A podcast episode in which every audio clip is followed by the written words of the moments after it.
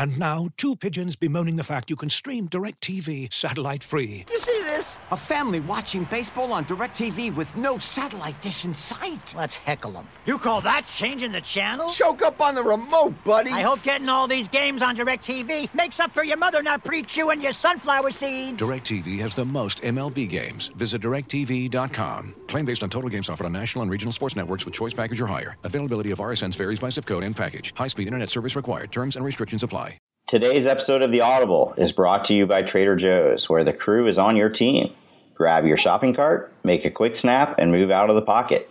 Run an option to the demo station. Make an end around to the snacks, then find an eligible receiver to take you to the end zone. Learn more at TraderJoe's.com and at Trader Joe's on Instagram.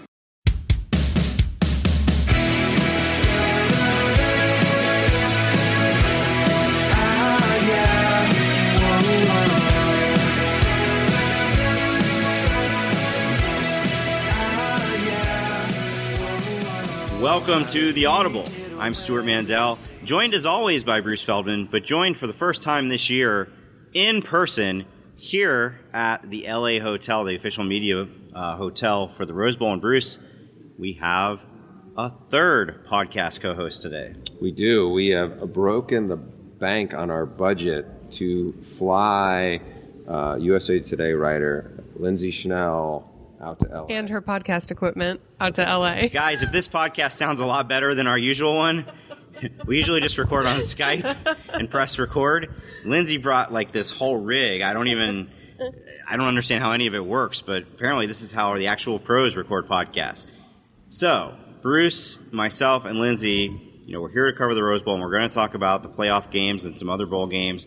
But first, speaking of the Rose Bowl, Bruce had a conversation earlier with former Georgia coach, former TV analyst Jim Donnan to get his take on the Georgia Oklahoma matchup. So let's roll that right now.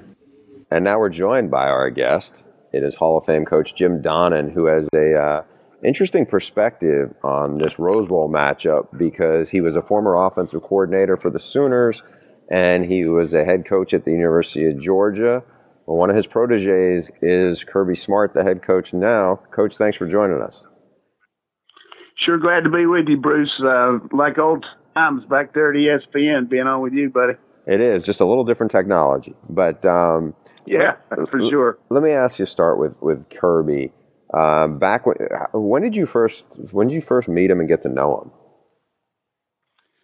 Well, you know, when I got the job here, he was already on the, as a uh, player here. He was a rising sophomore, and you know, he showed a lot of leadership right off the bat when I got here because uh, they had a couple meetings, and he he really stood up for the fact that told everybody, "Hey, there's nothing you can do about it. We got a new coach. Let's back him." And he was very good about that, and he really did a good job of uh, developing as a player and uh, and played exceptionally well every year that I had him, and uh, and also I hired him for his first college job. He went and played for the Colts for a little while, and then we didn't really have anything available, but we created a position for him, and he came in here, and uh, the rest is history. What was he like back then? Could you tell? All right, this guy someday is going to be a head coach.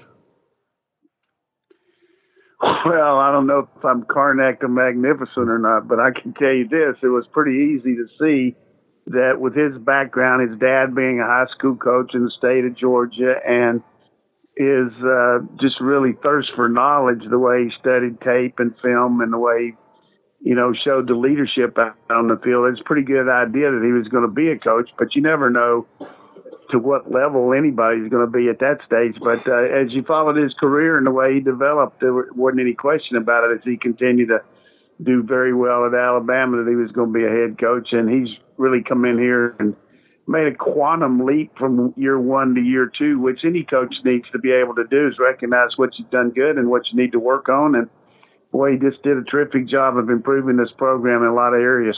Where's the biggest area you think he's grown as a coach? You know, either from coming out of the Saban program or even before that.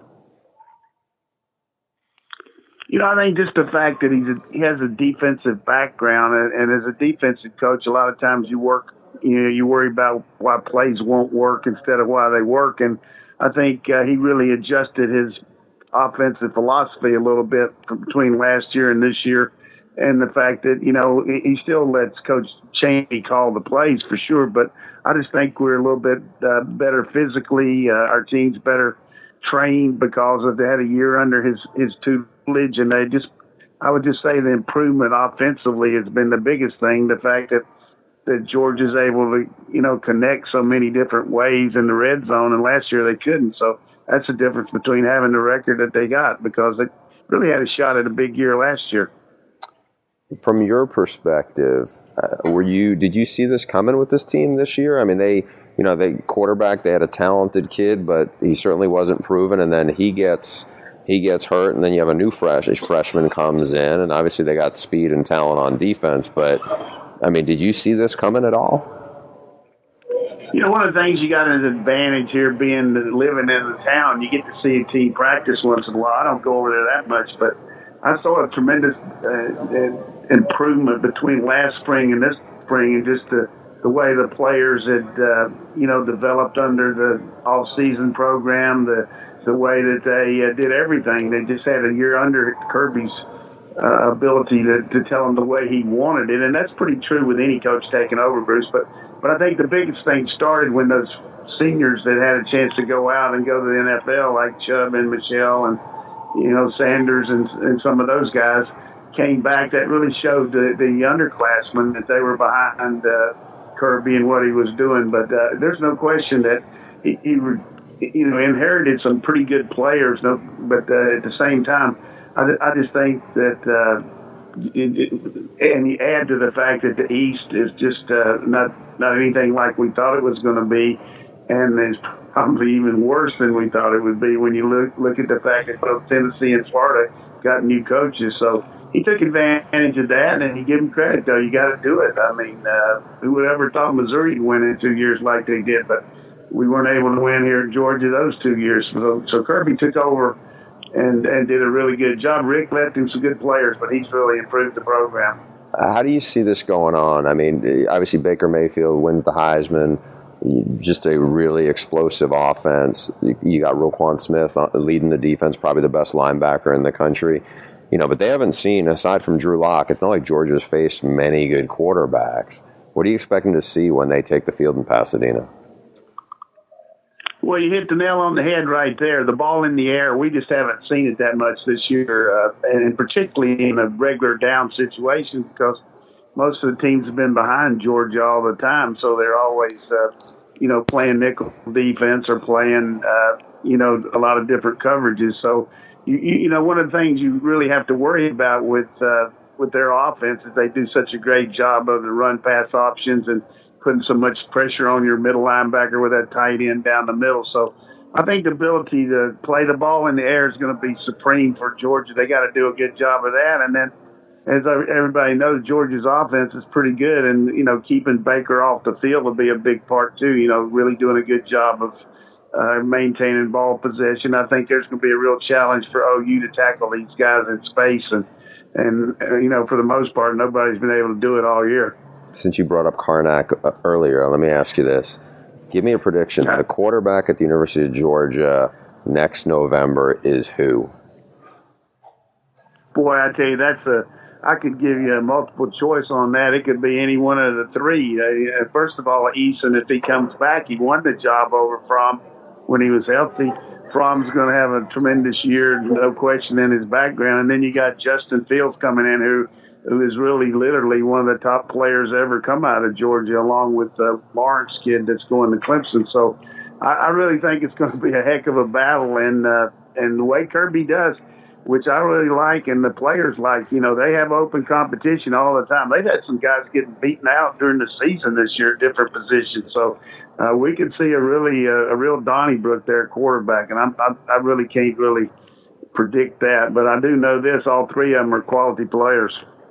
It seems like you know you used to hear a lot about the big three producing talent: Texas, Oklahoma, or Texas, California and Florida, but it really seems like it's become the big four in the last couple of years with Georgia, and especially the quarterbacks that are coming out of there. Is there is there an answer beyond just really good high school coaching of why we are seeing so much talent come out of that state of late?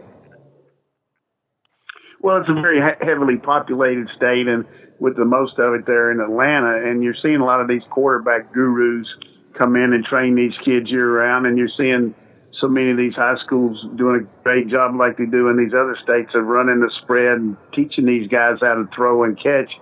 And as you mentioned, with Emory Jones and Lawrence and and uh, and of course Fields, I mean, how do you get three quarterbacks like that in one state one year? But but I think the the thing that Kirby's been able to do is reestablish the fact that this is the state university, and most of these kids are looking for a reason to come here.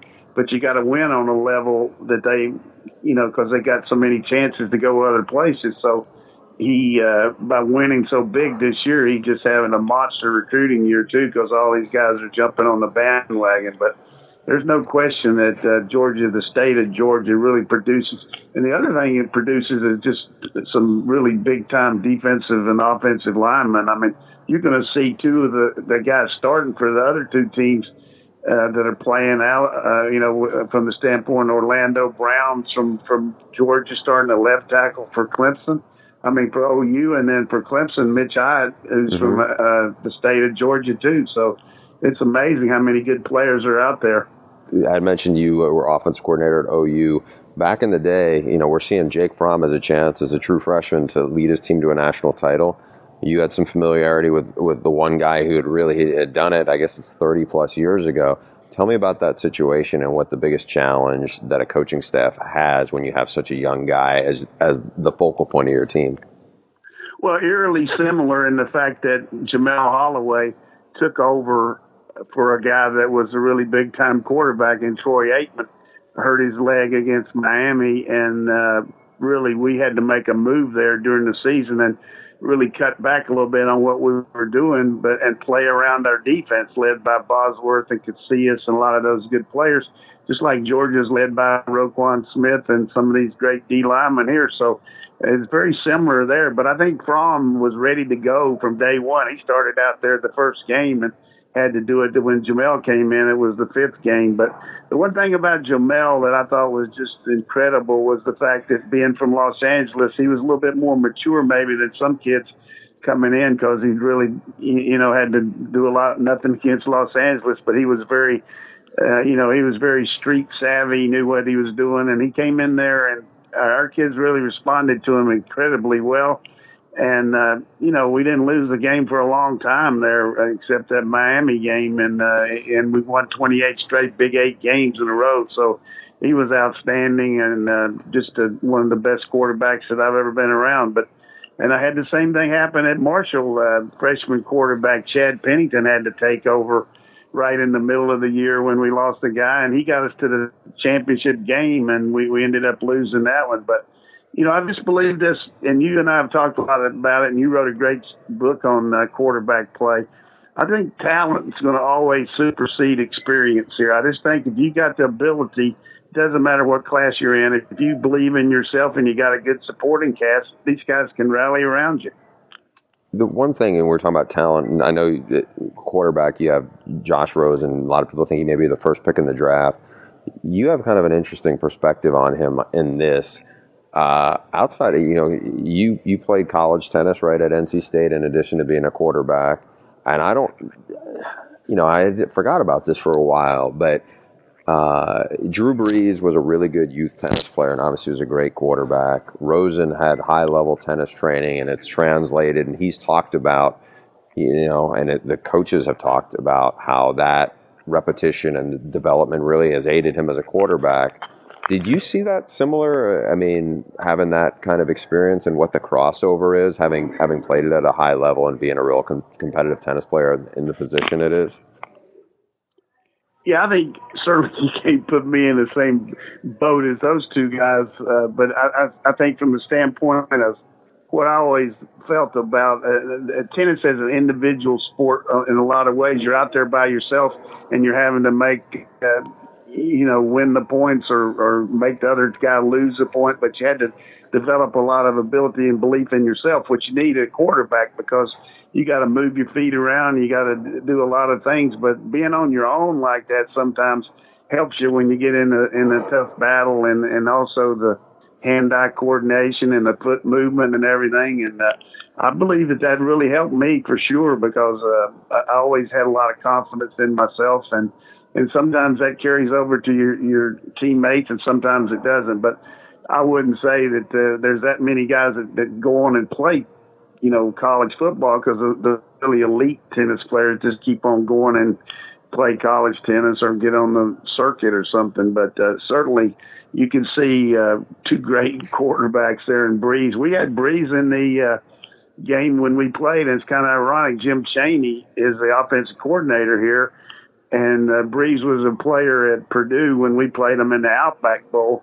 And I always kid about the, you know, we were behind 25 to 3, and I told our players – what happened, the game started at 11, and we didn't think it started to 1 because we were behind so bad.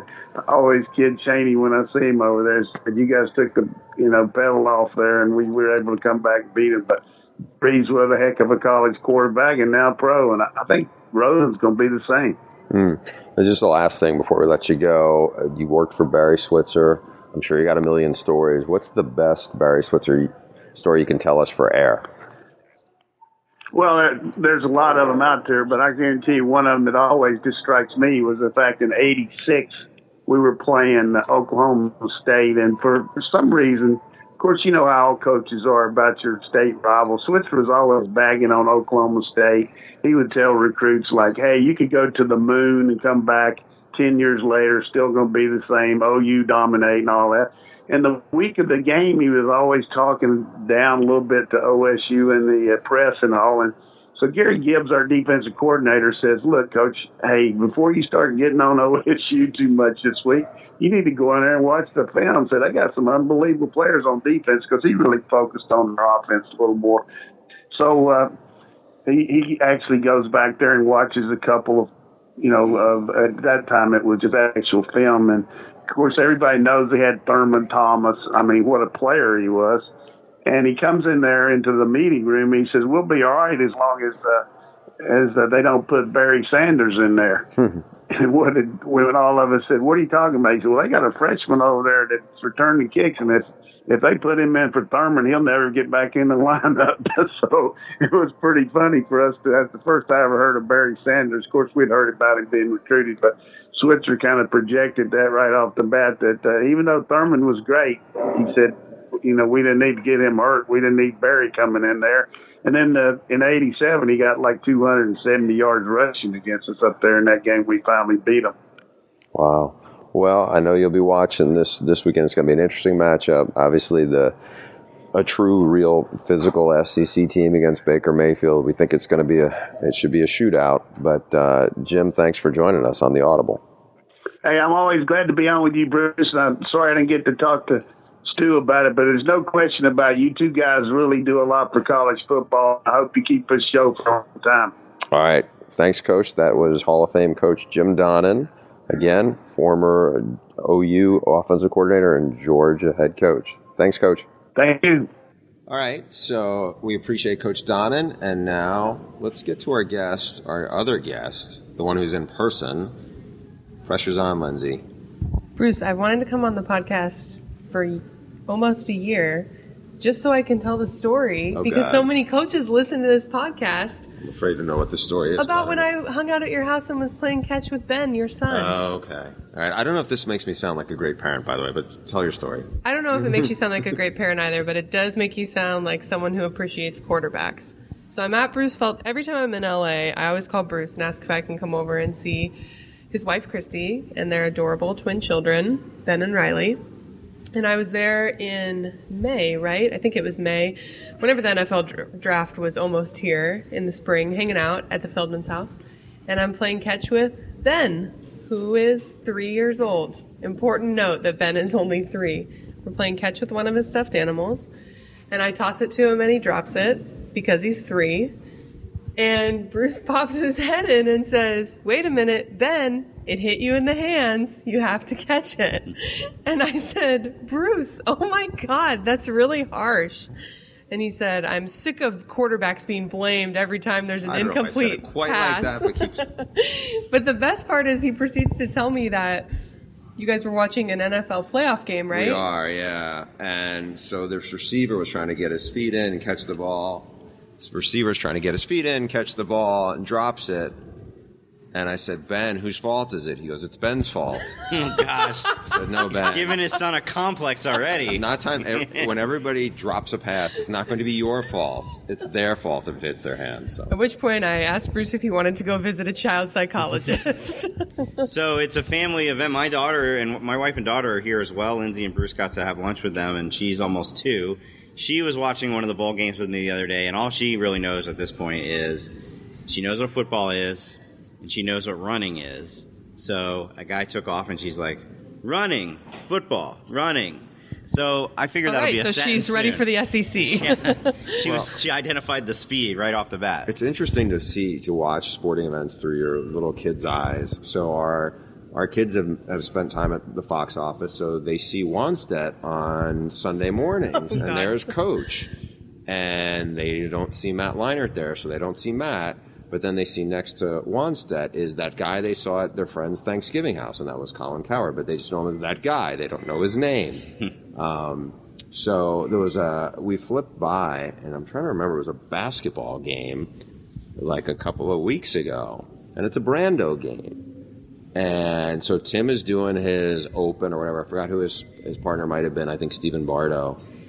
And I was like, what are the odds that one of these kids is just going to go, hey, there's daddy's friend who talks too much? Didn't get that. But haven't you told me that their favorite people in the world are basically like they think like Matt, Coach, and Robert? All hang out together. Yeah. That's awesome. I was watching a game one time at my best friend's house, and her little boy, who was three at the time, watched it a little bit. And this is not a sports family, and he goes, "Why do they fall down so much in regards to football players tackling each other? It's a great other?" question. It's a great question. So, guys, as we're recording this on Friday, the playoff games are on Monday. We've had a lot of bowl action leading up to it, and we're not going to go through all of it. But Lindsay, I have a question. Did you watch the Foster Farms Bowl the other day? I watched part of it. A group of us were in the media room because I texted Bruce during the game and said, "Hey, the, we're watching this game on mute, but when you came on TV, we turned the sound up." and that was it. It was only in the first So- half. Don't take it personally. so I went because it's 10 minutes from my house. Bruce was the sideline reporter. Really cool to see him in action. It was actually a really exciting game. It went right down to the wire. Purdue with the big win. Um, which, by the way, when everybody says all these bowl games are so meaningless, they're so pointless. Yeah, watch the way these teams celebrate after they win one of these games, especially a team like that that has struggled recently. You would think they'd won um, the national championship. But anyway, they win the game. Purdue wins the game, and it's time for the trophy presentation. And I know you've done it before, but I will always just think it is super cool that you get to hand out the trophy. Well, I, when I say I've done it before, I've done it one other time. So we last year our crew did the Bedlam game in Oklahoma. It was at OU, and so your mic goes live to ninety thousand people, and that's kind of that's kind of daunting. But in that case, I wasn't up on a stage. I was, you know, basically Bob Bowlesby and Bob Stoops, and I'm around the players, and there wasn't that much, you know, like to to kind of sift through. In the case of this, just in a window, and and and I'm not saying I did a great job with it, but so just here's what the traffic is like. In the the game, it comes down to the wire with three minutes left. Arizona takes the lead, and now the, what we have to do is we're going to interview a player, but ideally not one of the t- offensive or defensive MVPs on the field. And then after that, I'm going to go up to the podium, inter- introduce the offensive MVP, the defensive MVP, the woman who's the CEO of the Foster Farms of Foster Farms, and then the winning coach. And because Arizona taking the lead, I'm thinking, all right, well, I'm not going to interview Khalil Tate on the field. I'm going to maybe interview one of his receivers. So I'm thinking in my head, all right, let me go talk to Tony Ellison. Let me find out more about him, whatever.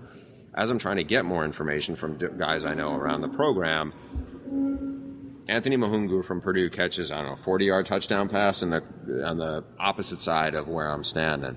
So I hustle over, over to Purdue, and we're thinking, all right, we're going to interview him. And the only problem is now he's injured, and we don't know if he's going to be able to do the interview. And you don't know who the MVPs are of the game. So it kind of factors into who we can or can't interview. Well, I can tell you one reason. I was in the press box. They didn't ask for our. I hand you those sheets. they didn't actually ask for them back till after the game had ended. Well, so Probably when a lot of people were on the field. already. yeah, and they had another receiver, Gregory Phillips, who had like you know a dozen catches, and so maybe it was going to be him, and then so it's just kind of That's this. who I voted for, by the way. Okay, well, it was going to be kind of a moving target. So in the end, I end up interviewing Elijah Sindelar, the quarterback, on the field, and then I'm going to interview on the podium. Long story not so long, I end up with these guys on the podium, and the one thing, the one piece of advice I have heard from multiple Fox people when you do a post game celebration is the cardinal rule nobody else gets the mic. They can hold the mic, but you're holding it too. They can touch it, they're not walking away. so this the woman who is the CEO of Foster Farms, she is trying to pull the mic away. And it's like all of a sudden, then somebody else that took a picture of it looks like we're having a tug of war for the mic. That's It awesome. that It did. That should be your Twitter background. I noticed that you were holding on for dear life. Yeah, so so sorry, Laura, you weren't getting the mic that night. But anyway, it was a it was a cool moment for Purdue to see. You know, Purdue had been so mediocre for so long, and I think they have the right guy in Jeff Brohm, and uh, I think they're going to be really good because you know they're going to recruit and upgrade their speed, and I think they're going to be a they're going to be a problem for people in the Big Ten. So there's actually a little controversial moment in that game, and I'm curious both of your opinions. So, um, late first half, Purdue gets the ball back. Um, I don't remember where they were on the field. They're in their own They were at the 31. 50 something seconds left, three timeouts. They run this cool, I thought it was a cool trick play where they lined up in the kneel formation to kneel the clock away, and instead, They run what is known as the hide the little guy play. Mm-hmm. but this being America and we can't agree on anything, I find out quickly in my Twitter mentions that half the people thought that was a really cool play and half the people thought that was a Bush League play. And that phrase was used a lot. Bush League play. And wasn't there something about people were worried that the, it could result in injuries? Right, because remember everybody was mad at Greg Schiano when he was the Bucks coach for going after people in the victory formation. So he, now Rich Rodriguez claims the refs told their defense not to rush the passer on that, and if that's the case, that's a problem onto itself that they need to figure out. But in general, why? Why is there anything? Why I would run that play? That, that's an amazing play. I, I wouldn't call and that a didn't they league run play. it last year? Like they should have Yeah. been ready for it. They ran right? it. Jeff Brohm. Jeff Brohm had already left and taken the Purdue job, but but Nick Holt, his defensive coordinator, was the interim head coach at Western Kentucky. They ran that play in the Boca Bowl. Not only that, I was told by somebody at Purdue that the the Patriots ran a version of it, and they call it Hilltopper. So That's awesome. So the fingerprints are all over it. And what is it? What you know? As you said that, Stu, it dawned on me. Will there be some kind of you know, AFCA coaches legislation that say if you're in that formation, it's almost like you're giving up, and so that you can't do that. And they would say, okay, if you if you're in the victory formation, that that means there's not going to be any, you know, anything that's going to happen. Did Rich Rod say anything about it afterward, except for saying the official? He didn't blame said? Purdue. He said the officials made an error. The officials told them, and apparently this is not uncommon that they'll, they will, to, for safety's sake, they'll say it's going to be a kneel play, don't rush, and that if that's the case, and then they go ahead and do the trick play, the play shouldn't count. The refs messed it up. I, I don't, I don't know the right answer to that, but. I don't know. You, best you could do is like a handshake agreement. I don't think they're going to make a Well, unless they do. Look, play. Rich Rodriguez is uh, is on the AFCA board. Uh, he could bring it up, but as he told us earlier, like the day before, when we were talking about recruiting stuff, he was like, he's like, I'd rather be a congressman than a lobbyist because all you have to do is throw stuff out if you're, you know, in that position. And maybe that is something you would throw I think out. football fans are just like anti-fun. Well, Why can't we particularly just- if they like the why NFL. can't we just have some fun? but if it affects All right, their while team. we're at it, quick take: Tom Herman mocking Drew Lock the other day. Yay so or nay? inappropriate. Yeah. I, he looked like a child. I mean, I don't know how you're going to be able to call in a kid when a kid does something stupid and talk about being mature and representing Texas well and that this is a privilege and have and be taken seriously. I think by well, the way you phrased it, sir, you were kind of saying by the, using the word mock, you clearly do not approve of it.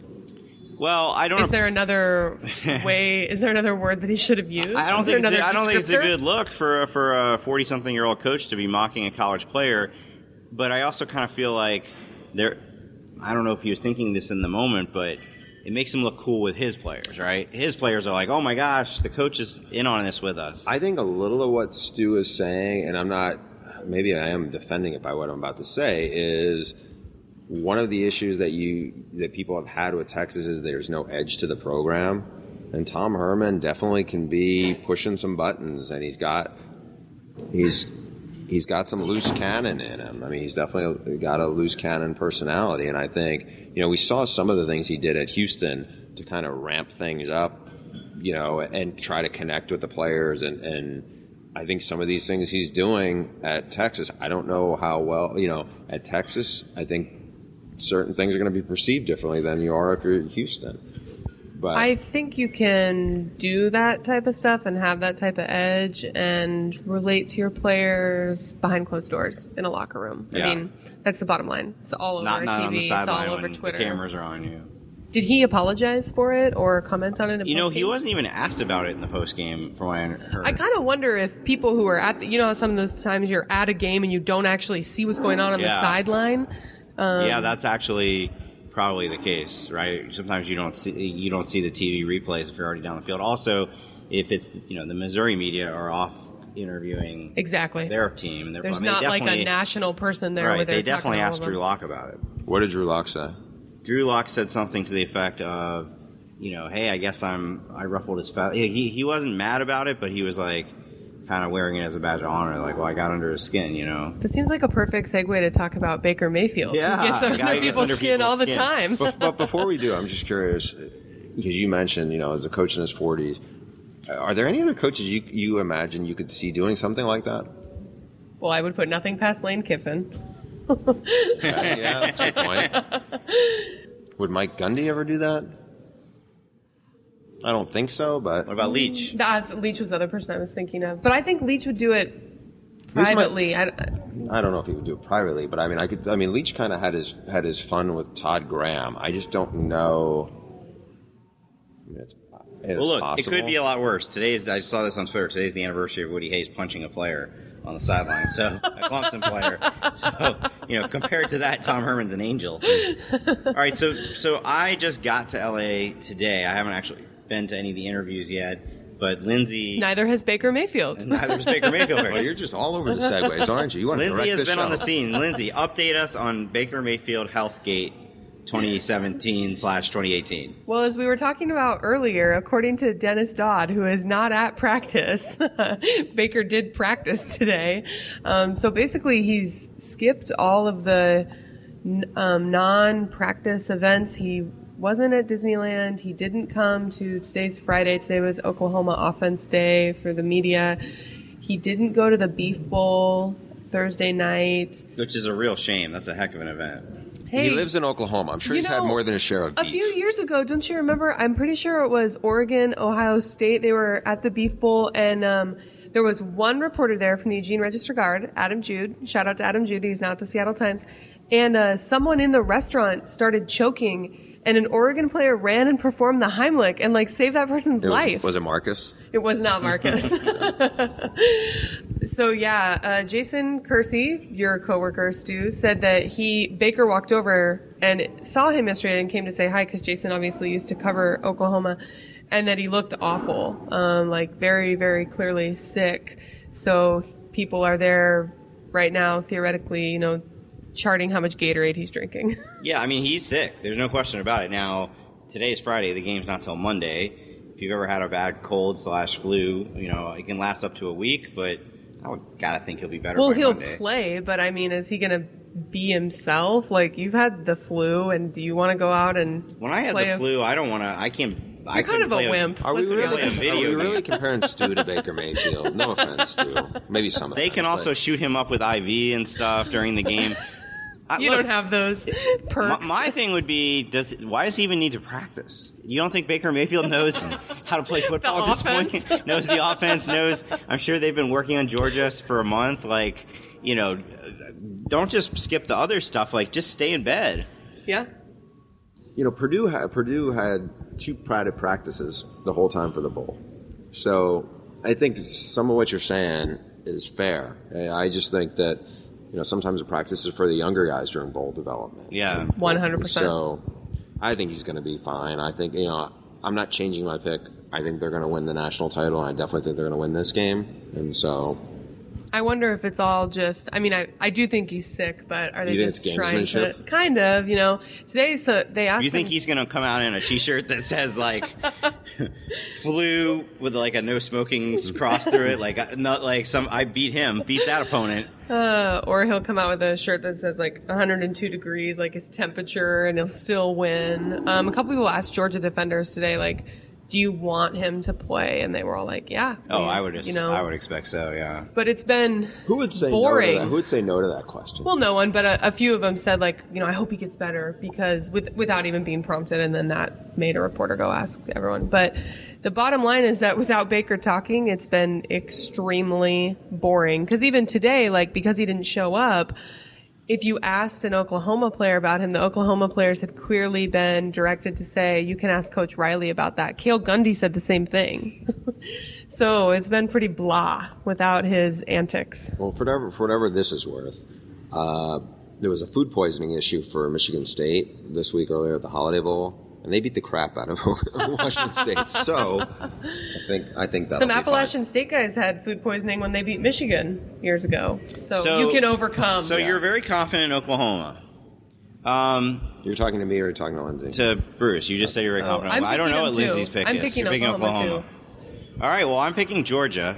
Okay. Um, I just think this follows the script of so many BCS championship slash playoff games I've covered over the years of the high scoring, unstoppable offense against the really dominant defense. The defense usually wins. So defense wins championships. defense does win And rebounds. championships. Now, I know, um, you know, Georgia has definitely not faced an offense like this. There's no question about that. And it may be that Baker Mayfield is so much better than the other quarterbacks Wait they faced. Didn't Oklahoma have really dominant defense? I mean, didn't Alabama have a really dominant defense last year? You talking about against Clemson? I'm talking, yeah, Deshaun Watson ate that defense up. But Deshaun Watson, Watson ate up a lot of defense, a lot know, of good but- defense. but- So is but- Baker. Yeah, Yeah. but so is Baker Mayfield. I, it's a, it's an interest. It's a fascinating matchup. I mean, it's a team, a spread team against a power run team. Um, I, they So- haven't really faced a power run game like this, but Georgia hasn't really Here's faced what's a interesting. out passing offense like this. To me, today, the Georgia players were asked who is playing Baker in practice, and it's a kid Named? Ste- Stetson Bennett. Okay, Stetson Bennett. And they're like, he's made us look silly quite a bit. And they were saying how he's kind of similar to Baker and can scramble and this and that. And they were laughing, but I was kind of thinking to myself, it's that's not good. Like he shouldn't be making Roquan Smith the the be- maybe the best defensive player in the country look silly in practice. Yeah, that's not a good sign. By know the what- way, you know the what it is? Music City Bowl, we're watching the Music, or I'm watching the Music City Bowl as we are recording this. First, Clayton Thorson, Northwestern's veteran quarterback, looks like he suffered a bad knee injury, which stinks. And now Benny Snell, Kentucky's star running back, just got ejected. Quite, quite a lot going on here. Yeah. Um, so, so you know what you've done, Lindsay? One of the hot items tomorrow at Media Day is going to be Stetson Bennett. I like it. Yeah. I like it. Here's the other thing to think about. So I'm not one of these people who said, "Oh, Big 12 defenses stink. They all stink." That's not necessarily true. Because you get a DM if you did. I would, but I would say that there is no there's no what you would call ball control offense in that conference. Georgia has the ability to shorten this game and make sure Oklahoma doesn't have 12 possessions. I think Yeah, if Georgia eats up had- clock, it's yeah, like no tw- I bueno. think They have 16 possessions in Bedlam, some insanely high number. I mean, Georgia can at least do that and make sure that Baker Mayfield doesn't have the ability to throw eight touchdowns on them. So, So you're picking Georgia to win. I am. What's the line currently? I wondered if Baker not practicing had made it jump around at all. The line is Georgia two. It doesn't seem like it's really jumped around. It's between two, two and a half. So I'm picking Oklahoma number one because I think it's really tough to pick against Baker right now or this season in general. But the other thing for me, this is why I picked Clemson last year and I picked them in the preseason and then they won it. Is I think a lot of times it you have to get here to understand what it takes to win. And there are a lot of players on Oklahoma's team that played two years ago against Clemson, and it was a good game the first half, and then they just fell apart in the second half. And Baker in particular was not good the second half. So I think that more than just, you know, oh, we want redemption is about we understand now how to win at this level. Lindsay said a lot of stuff that is exactly what I think. I mean, even back to the picked Clemson before the year because of Deshaun Watson. I mean, I'm gonna I'm gonna ref- reference Tajh Boyd, who at that game at the uh, Clemson Oklahoma game or before it talked about how the program had taken kept on taking gradual steps, and he was ex- proved to be prophetic, and I think there's something to that. So the second game, the Alabama Clemson game, I got to be honest, I don't, I have no idea who's going to win that game. I go back and forth on. Does anybody have a strong conviction? Uh, I'm like Lindsay. I'm picking. I'm picking Clemson. I don't feel quite as strong about that one, just because I'm I'm a little more skeptical of their offense than I was before. Just because, you know, I don't know. I don't think the ACC had a particularly great year, and I don't know. I, I want to see what their quarterback's going to do against this. To me, this is a different level test than he's had at any point this year. Yeah, I completely agree with that. I mean, it's hard to pick against Saban, but um, I I'm also picking Clemson. Although, like, if Alabama wins the national championship, I won't be surprised. I think we all, from a media perspective, need to be mentally prepared for Georgia Alabama next week, which and for no one to say anything interesting It's to be. because they're mean, it's all gonna in the Saban tree. like watching robots, watching clones. So, my initial thought coming out of the announcement, selection announcements, was, well, Alabama's in a great spot here. Everybody, a lot of people saying they shouldn't be in it. When has that ever been the case? Saban can use that as motivation. They're going to get back healthy. rat poison. I'm pick yeah, rat poison. Different type of rat Picking poison. Alabama, but you know what? Clemson's the, the matchup of Alabama's offensive line against Clemson's defensive line, I think, is kind of a mismatch. Uh, this is not a great Alabama offensive line. They haven't run the ball with the kind of uh, power that they have in the past. Jalen Hurts is pretty much the offense right now, or at least it was toward the end of the season. And Clemson's just so good up front, so I'm going Clemson. Think there's any chance that Tua would play if it was a game, if things weren't working out well for Bama? I mean, Hurts has been really good this season. Like, what they have their issues, but he's But not is really Tua one of them. better? I mean, that's a question that a lot of people have. Can you He see a scenario in which he plays at all if it's close or they can't get anything going? And their offense has also not been as good because they don't have Lane. You think so? Yeah. What happened to Bo Scarborough? Remember last year, the Washington game? He was the second coming. I think they have. I think they have four good running backs, and I almost think that it's become getting to kind of maybe it's almost like it's too crowded of a backfield to get settled. One guy to get settled in. that may be the case, or maybe the his he's a certain style runner. He needs the offensive line to be a certain way, and they're just not that. But like if you look at his stats over the season, just don't use him that much. And especially, we all thought last year was like a coming out party. Like, this is going to be their guy in 2017. Shoot, they used to get on Kiffin last year for not giving him the ball. enough. Right. and Kiffin gave it to him a ton compared to what um, Brian Daboll's doing. Uh, that one could go either way. Uh, I don't think, I don't get the sense people are as excited for this Clemson Alabama game as they were the last two. Now, granted, those were national. Well, how much of that has to do with Deshaun. people? Well, there's some of that, but I think a lot of it is because people look and go, "Well, Alabama barely got into the playoff," and I think there's some of that kind of tugging back at that. You agree, Lindsay?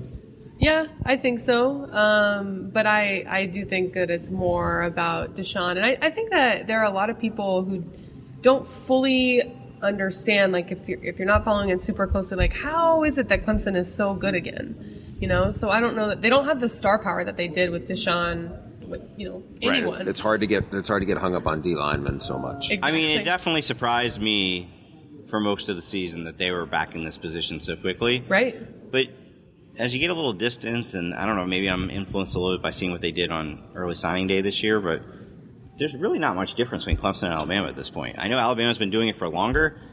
Clemson reloads and recruits at the same level Alabama There does. was a great story in the New York Times by Marc Tracy about that and about how the difference is the fun. That Clemson has a lot of fun. they definitely have Whereas more fun. Alabama is, you know, a prof- basically an NFL organization in terms of how they approach things. Yeah, I got a question in the mailbag this week. You know, everybody talks about the Sabanization of the SEC. Andy Staples has been writing about it for five years. I think he may have coined the term, actually.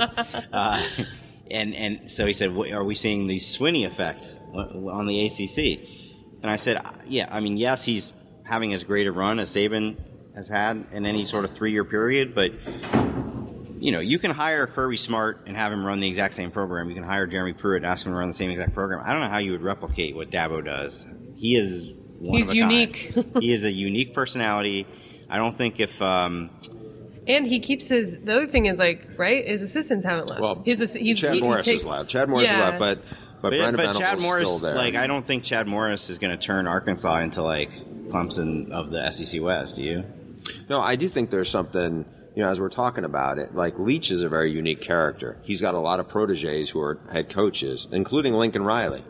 Uh, who is not like Mike. That's what at I was going to say, though. The, you can you can learn the system, but I think it's the the demeanor and the the persona that kind of like none of us have spent that much time around Clemson. You know, like the day to day, certainly, and you all kind of we all kind of know the flavor of Clemson because of our experiences around Dabo Swinney a little bit. And I think that's the difference. That's kind of that's why I would agree it's unique. I mean, I, I think Chad Morris is a really smart guy, but their personalities are not the same. Like if somebody hired Brent Venables next year, who, who's somebody my fire coach next year? I mean, look, he could he could possibly be the K State head coach. Okay, let's say Kansas State hires Brent away. Venables. Is he going to install some putt putt courses and some water slides and be like, "This is how we did it at Clemson"? you know, no, it's not. It's just how fun, recruit great players. I mean, that, at, the, at the end of the Easier day, they start by done, but recruiting yeah. great players. Everybody kidding. recruits them. Yeah. everybody recruits them. I think the whole family. This is what we're about. Kids want to sign up for that. Um, Well, I think a couple of things. Number one, the New York Times story talked about this that Clemson doesn't always sign 25 kids. So, percentage wise, more of their kids pan out. Like, they only sign 15 in the early period, I think it was, and they've said that they're basically done. but it's not like they're going to have sixty-three guys guys on scholarship. No, I know, but just like that idea, and they're they're really and they believe recruit at home, recruit at home, and they they had this great picture of a map where it shows where every kid is from. But the other piece of it, and I think it would be interesting to ask someone like Lincoln Riley this. I don't I don't know that you could get a really honest answer out of him, and especially setting like this, but I think it's really hard to be the leader that's fun that also strikes fear into people. Like that's yeah, it's a hard balance to one do. hundred percent. And if you're a young head coach, especially, you're like, oh, how do I do this? And a lot of times, it's just easier to like take a hard line so that people know I'm the boss. I'm the boss. Like the big, you know, because I live in Portland and follow the Ducks really closely. Like part of Mark Helfrich's downfall is he was always the nice guy, A not little- fun and but it was like like- kind of Larry Coker, or people see. yeah. I and mean, then when you think about it, Clemson so- hasn't had, you know, someone you might easily mistake his, aw shucks, we're going to have a whole bunch of fun here, for being lax. But you don't see Clemson players getting in trouble like you see right, at other and they're disciplined on the field. You know, I think Kevin Sumlin was a, a quote unquote player's coach, and things got out of control there, um, starting with Manziel. So, yeah, it's a fine line. Credit to him. You know, it's interesting. Georgia and Clemson were like the stars of the show on for that December signing date. I mean, those those those- they had the best. Uh, can we do we call it a signing day or is it a signing Signing- period? wondered signing about that. I think we call it signing. They had the best December signing period. That doesn't sound as dramatic. You had the best signing period. it's going to be. I'm really fascinated to see what signing day is like in February. Anticlimactic. Yeah. yeah. So they had, the, and so they had. What I'm trying to say is they had they they had the best recruiting day, not Alabama for once, and now if they both win, they could play in the national championship game, and it's like, wow, this is this feels a little bit different than uh, you know if it had been Alabama Ohio State. One hundred percent. And the thing that I think everyone is curious about with this matchup with Oklahoma Georgia is, is this the beginning? If you know Georgia can win a, a new SEC dynasty, I mean, to go in just your second year is pretty impressive. It honestly- They're loaded with talent. I mean, they have a freshman quarterback. It actually feel I don't want to get too carried away, but it actually feels a lot like it's the beginning of Saban's time when like they lost to Louisiana Monroe. The first, they were not good his first year, just like Georgia wasn't good last year. And then year two, we're here, we've arrived. You know, uh, they didn't go to the national championship, but they were undefeated going to the SEC championship. The- he was recruiting already. So would this make, in, in your scenario, Stu, would this make Saban the Urban Meyer of this kind of dynamic? Well, where he's going to quit. No, no. He's gonna. where fans are going to accuse him of faking a heart attack to get out of the shadow of somebody, No, but where where somebody gets he's passed. rising up and he's passing. I mean, they didn't play in the SEC title game, so it's hard to do that just yet. I think he'd have to actually beat them. But, I think uh, we need to pump the brakes yeah. on this. I think look, they could lose forty-two to seven to Oklahoma, and nobody will be calling them a dynasty. When Washington broke through and, and made the playoff last year after you know not having done anything like that in a long time, nobody said like this is the start of the next great Pac-12 dynasty. You know, it's- Well, that was they had weird. to prove it first. Right. I mean, I think what was hard about that though is it happened a year earlier than everyone was anticipating, and then as a result of that, a bunch of guys, Guys went left, to the NFL. So it'll be interesting to see what happens. and they also had a bunch of injuries Georgia on and offense. Yeah. And Before we go, Lindsay, we'd be remiss if we didn't. Ask, you're you're our um, you know you're our resident Oregon expert. Oh yeah. Well, at least tied with the All-American Chantel Jennings, but she's not here right now. She's in New Orleans. I would say Stu gets paid by the plug for the All American, but he actually does get paid by the plug. So I do not get paid by the plug, but it is my livelihood. And as you guys know, you can always go to theathletic.com slash the audible and get a nice discount on a subscription to the All-American. We've covering every bowl. We've got five people Okay, combined Wait. out at the bowl games. okay, okay. And then you can also read USA Today and SI.com as well. Nobody's stopping you. Blah blah blah. Uh, Thanks anyway. that ringing endorsement. Um, Oregon. Oregon, both schools with coaching changes. Uh, give us a little bit of a sense of how people are feeling about the hires those schools made.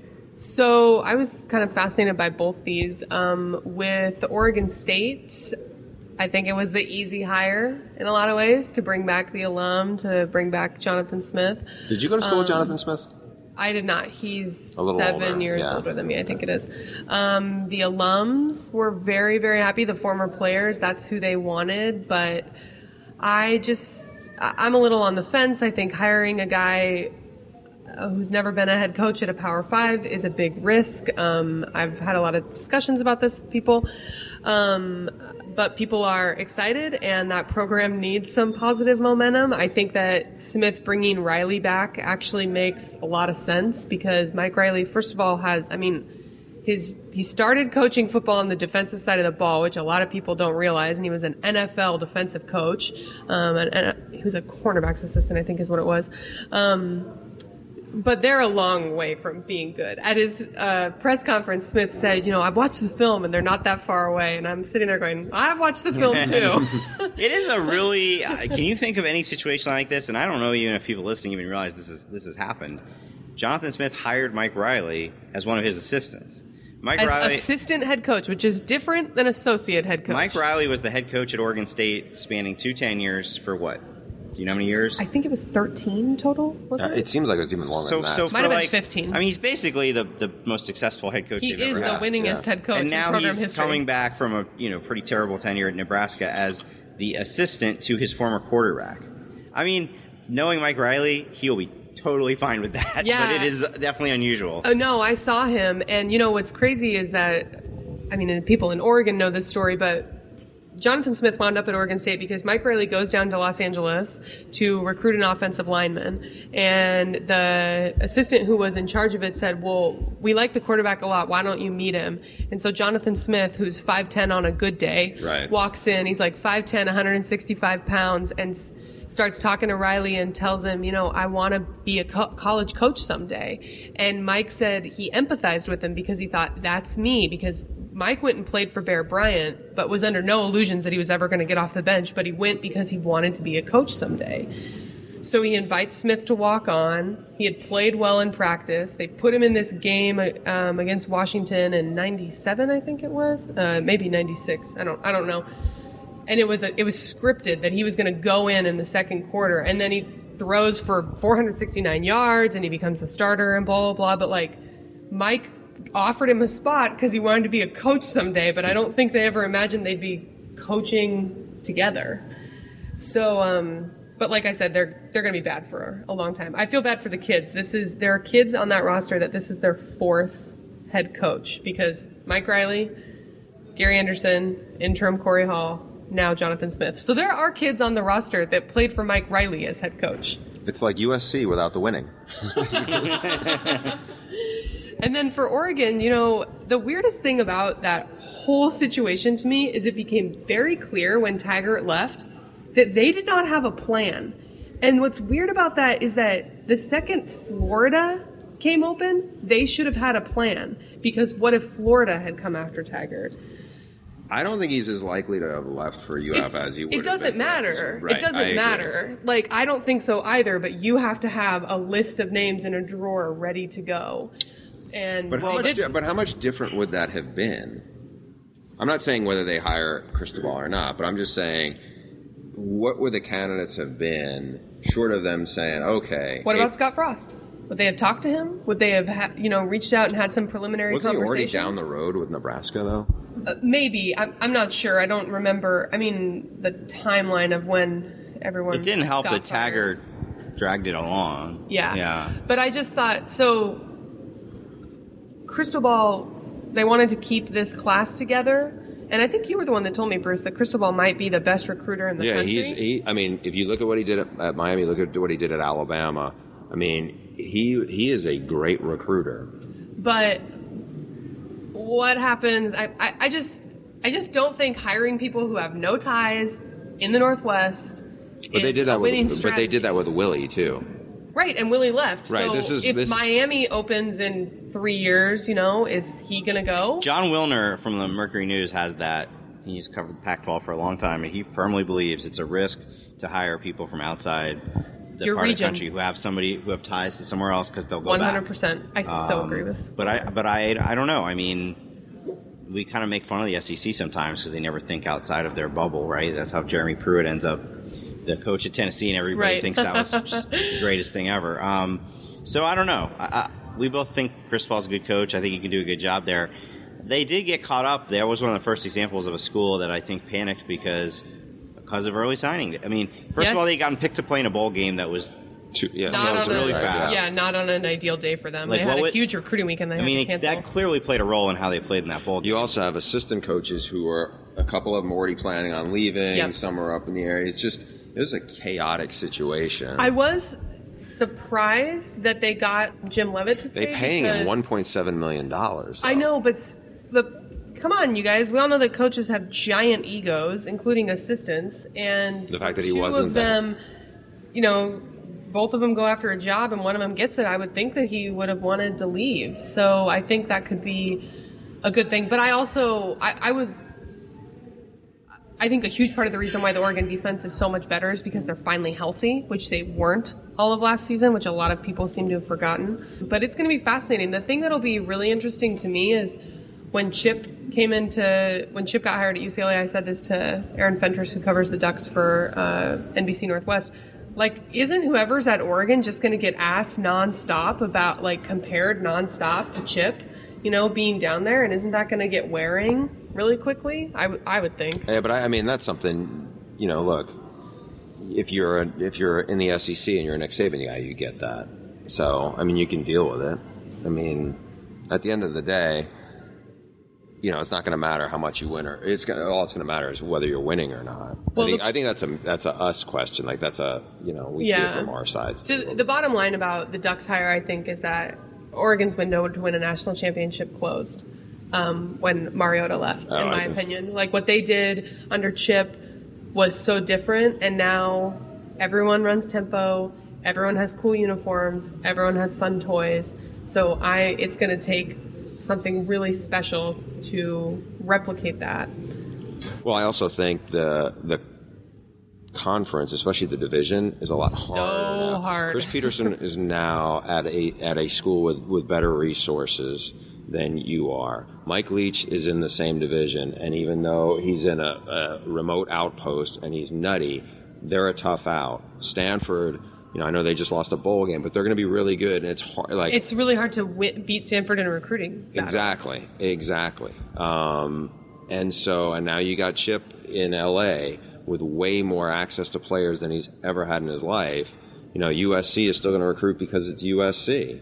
Oh, you So- guys have, have you haven't walked down Figueroa in downtown LA yet, but there's a huge I saw the picture. picture. It's not a billboard because it's you know on a giant glass building, but uh, Welcoming Chip to LA. Yeah, which Yeah. which hashtag blue chip, which I kind of liked. I didn't notice that until By the way, other day. you know, you can go down the other end of Figueroa and see where USC plays, so it's not that far away. so I don't know that is that their hashtag blue chip. well, that's what was on this particular Well- picture. I don't know how I feel about that. Do you remember the movie Blue Chips? The movie Blue Chips is about a college basketball program that cheats Right. its ass off, and their colors Maybe- were UCLA's Maybe colors. it's more fitting than we realized. So I don't know about that. Anyway, Lindsay, thanks for wasting an hour of your day with us, and most and, and also thank you for lending us. As this Stu was going to say, and equipment. most importantly, you're going to basically diminish her, her worth as a guest Oh, and more as a technical She's a great. You're, you, we've had you on the podcast what, like ten times, Ted, I think this is my second appearance. second or third appearance. I mean, you're in the pod in the Audible Hall of Fame of guests, along with um, Joe Joe, Tessitore. Tessitore, John Walters, and you Dave know, Wannstedt's been on Dave quite a few times. been on a few I mean, times. I listen all the time. Petros is definitely in that Hall of Fame. So uh, now the people who I didn't say are never going to come on again. But no, you're, we, we always love having Lindsay on. Um, follow her at Lindsay underscore Schnell. How do you spell Lindsay? L I N D S A Y and then S C H N E L L. And read my stuff in USA Today. Talked to Jake Fromm's dad yesterday. Told me some hilarious stuff about Jake learning to talk trash when he was 10 years old playing ping pong against his dad. And it served him well up to this point because he won the respect of his older Georgia teammates when he talked trash to them during seven on seven drills in the summer. I think that's about all we have for now. I'm about to do a big sneeze, so it's time for me to sign off. Roll those credits. If you enjoy the Audible, please subscribe on Apple Podcasts, Google Play, Stitcher, or wherever you get podcasts. If you enjoy college football podcasts, also subscribe to the All American podcast with Nicole Auerbach, Max Olson, and Chantel Jennings.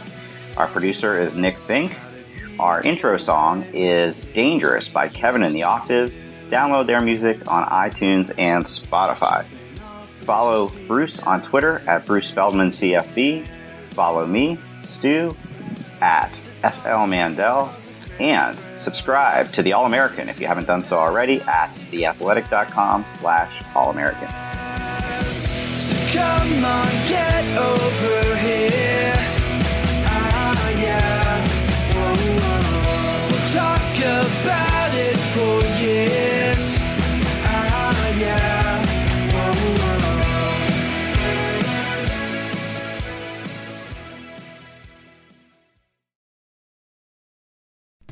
As you've probably heard by now, we've teamed up with BetMGM this season. We'll be using BetMGM lines to make all of our picks, and we'll have special offers for our listeners each week. If you haven't signed up for BetMGM yet, use bonus code The Athletic, and you'll get a one-year subscription to The Athletic, plus up to a $1,500 first bet offer on your first wager with BetMGM. Here's how it works.